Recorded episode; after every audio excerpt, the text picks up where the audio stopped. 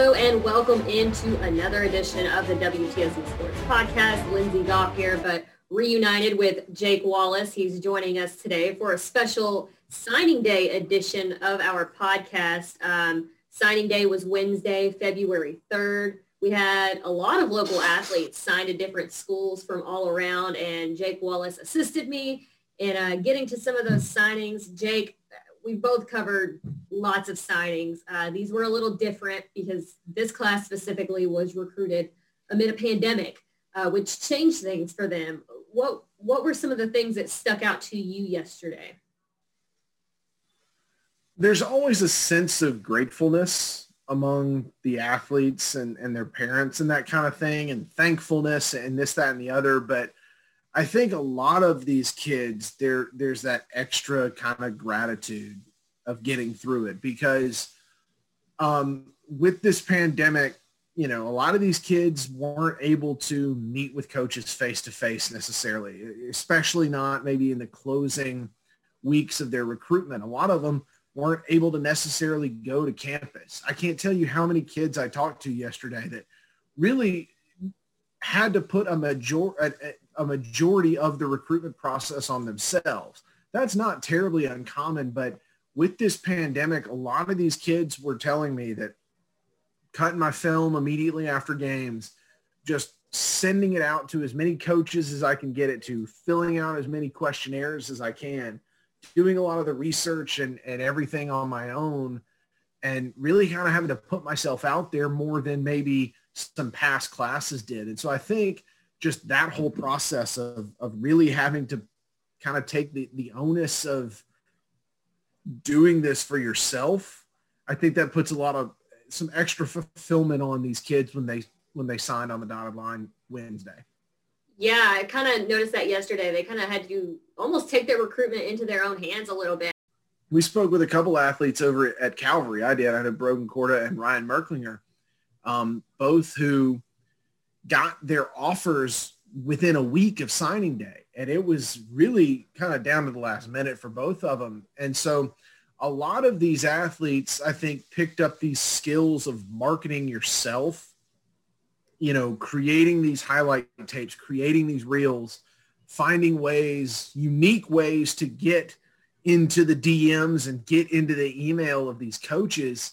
Uh, because for a lot of these kids, that was the only chance. There, there were no camps over this summer for these kids to go to between their junior and senior year. And that's when a majority of these kids are really catching the eyes of college coaches.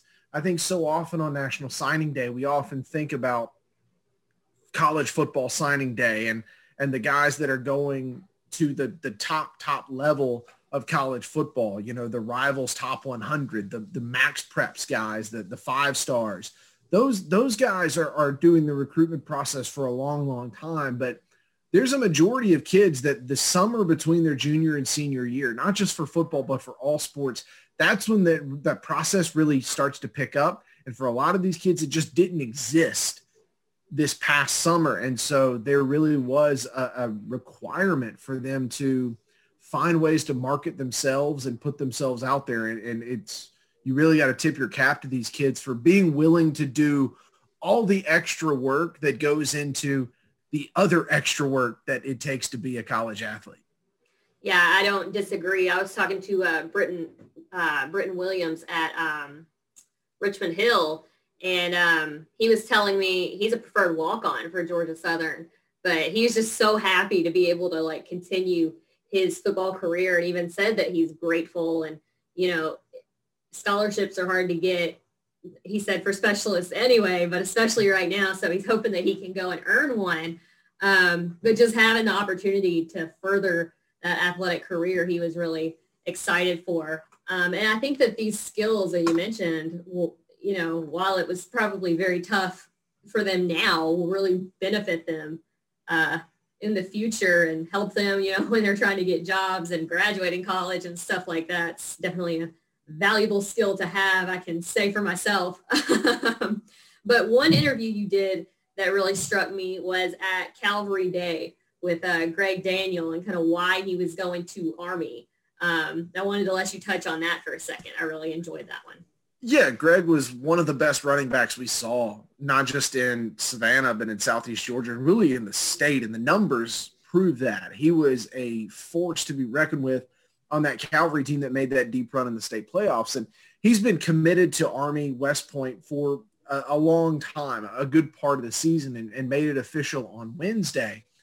And one of the things that always strikes me when these when these kids go to, to the service academies, and, and you see this all the time, that it's not just a commitment to the school and to their sport, whether that be football or track or baseball or whatever it is.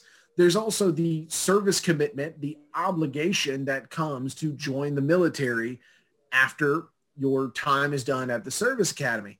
And I always ask kids about that because whenever they go to these schools, it's it's a thing, and I always want to ask them about it because it would seem to be um, maybe a recruiting detriment to to some kids. There are some kids and, and people out there that that's you know their dream is the NFL and or the pro leagues, and and oftentimes that service obligation is still an obligation.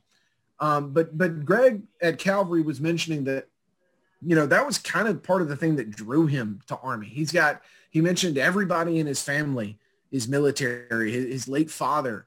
Um, and, and the, parts that, that Army football talked about that duty, honor, country, he said that was really, you know, part of the deal for him that he wanted to take on that extra responsibility and, and go into the service and, and do all that. And I just found that really cool to see out of, out of a kid who, had really a, a, chance to probably go a whole lot of places. And, and Mark Stroud was just uh, incredibly complimentary of his whole class, but especially Greg for his humility and, and how he played and, and how much he was a, a leader on that team that as good as he was and as, as much as he made that offense go, he was never, uh, you know, egotistical about it. It was never a, a, thing of I want the ball, give me the ball. It was very much a, whatever we got to do to make the team win.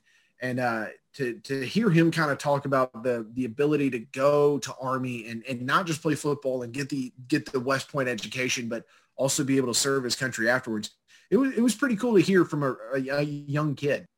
Yeah, I thought I thought that was one of the really good storylines coming out of uh, signing day locally. And I want to hit on one more topic with you, Jake. Um, you've covered Savannah State as well. Um, you know, we've kind of witnessed this program turn itself around under head coach Sean Quinn. And part of their big emphasis when they came in was just like recruiting this Southeast Georgia area, you know, within like a 100 mile radius of Savannah. And he always says, you know, the city sells itself, but they've sold that program to these recruits, whether they want to downplay it or not. They've sold their program um, basically off of one year of play because they didn't even they weren't able to play this fall. Um, what were your takeaways, I guess, from their class? You know, they inked 18 and 17 of those players are from Georgia. The Tigers just continue to raid this area and pull really talented players to come play. And I mean, you look at this roster and just you go down the list of names of, of guys that you and I talked about on Friday nights and, and during the, you know, during the season, you know, Jaden Adams at Islands, Bubba Chisholm at Islands, Jordan Clark at Richmond Hill. I mean, uh, DJ Mincy out of Toombs County. That was a kid that, you know, every time we went over to the pit, he was making plays for the Bulldogs and the list just goes on and on and on. And you talked about that three-year commitment. This is now really kind of the third big recruiting class for for Quinn. And since he got there, he said we're going to be a team that that makes recruiting this area a priority, and they've done it. And I think that that sticks with kids and it sticks with high school coaches when you see the coaches say we're making this commitment and we're going to do this and then follow through with it, it I think helps build that program and build the confidence in those kids.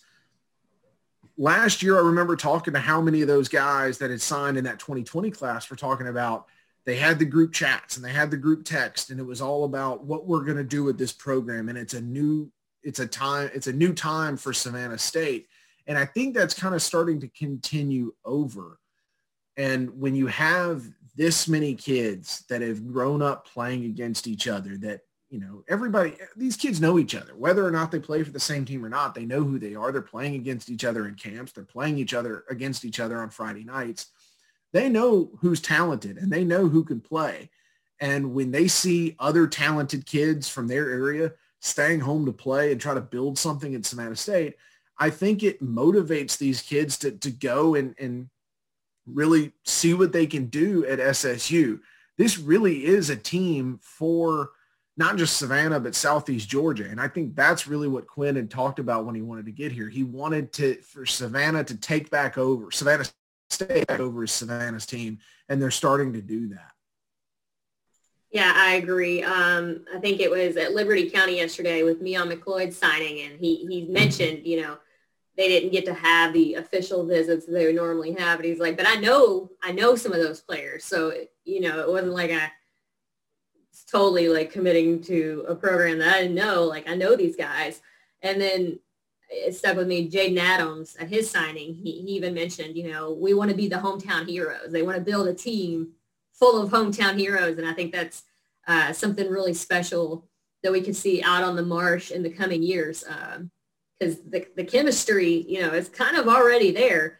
Um, so that's one less thing they got to worry it, about. It's a proven strategy. I mean, this is this is essentially on a smaller scale what Howard Schnellenberger did at the University of Miami when he got there and took over that that program back in in the early fellow UK alumni in, in the early 80s. Yeah, there's the but but that's really what they've done here and I think a lot of the credit needs to go to not only Sean Quinn but also a, a guy in Russell DeMasi who you know, his name carries some weight around here. All these kids know his father very well. They know who Russell DeMasi is when he steps in the building. And so that I think carries a lot of weight too. And when, when you talk about that hometown heroes thing, the, the thing that I'm really interested in seeing is down the line in four or five years with the Savannah State team, what the buy-in is from the community you want to make this Savannah's team when you load up with kids from this area and all their parents and all their grandparents and all their family and all their friends can come to the game and really become a part of this program and Savannah State fans and they've bought in, it's going to make a really big difference down the line. And of course, winning helps as well. They've done that the one season that we've seen them play. They continue to do that uh, this might just be the beginning of, of really good things happening on the marsh. Yeah, I'm really excited to see how it all works out. And one thing I'm really excited for is uh, Jaden Adams specifically, because we saw his skill set at Islands this year and how he was, you know, a mobile quarterback.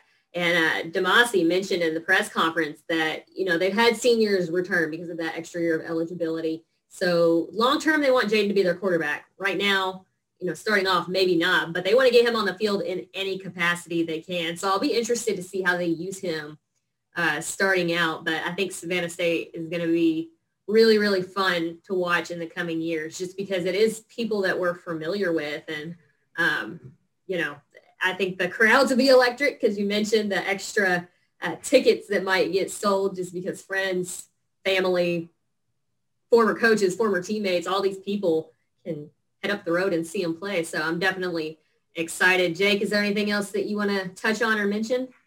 No, I just I think that this was a, a, a, much different signing day than we've ever seen, and I think it's it was really cool. I mean, it, the circumstances around it are, are not the most fun thing in the world, but it's really cool to kind of see the kids continue to fight through the, the the struggles that they're dealing with, fight through the circumstances, and find a way to still get to where they want to be.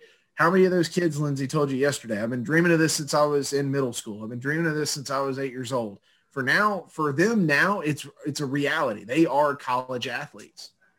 Yeah, a lot of them had close calls um, because of those seniors returning. Several of them told me they were worried that there wasn't going to be enough scholarship money for them uh, at their respective school, or they were worried that there wasn't going to be a roster spot for them. So I think for a lot of them, it's not just like a lifelong dream or something that they've worked towards, but also kind of a sense of like relief. Like, okay, now I'm safe because like, you know, they may have been committed or had offers, but until that pen to paper, you know, it, it's not official. So I think it, it was relief coupled with gratitude and excitement. And um, I commend them. They're a resilient bunch for sure. All right. Jake, thank you for your time and uh, joining us again on the WTSE Sports Podcast. We appreciate it as always. And, always uh, good to come home. Yeah, we'll have you back sometime soon. Let's do it. Thanks. All right. Thanks. Bye.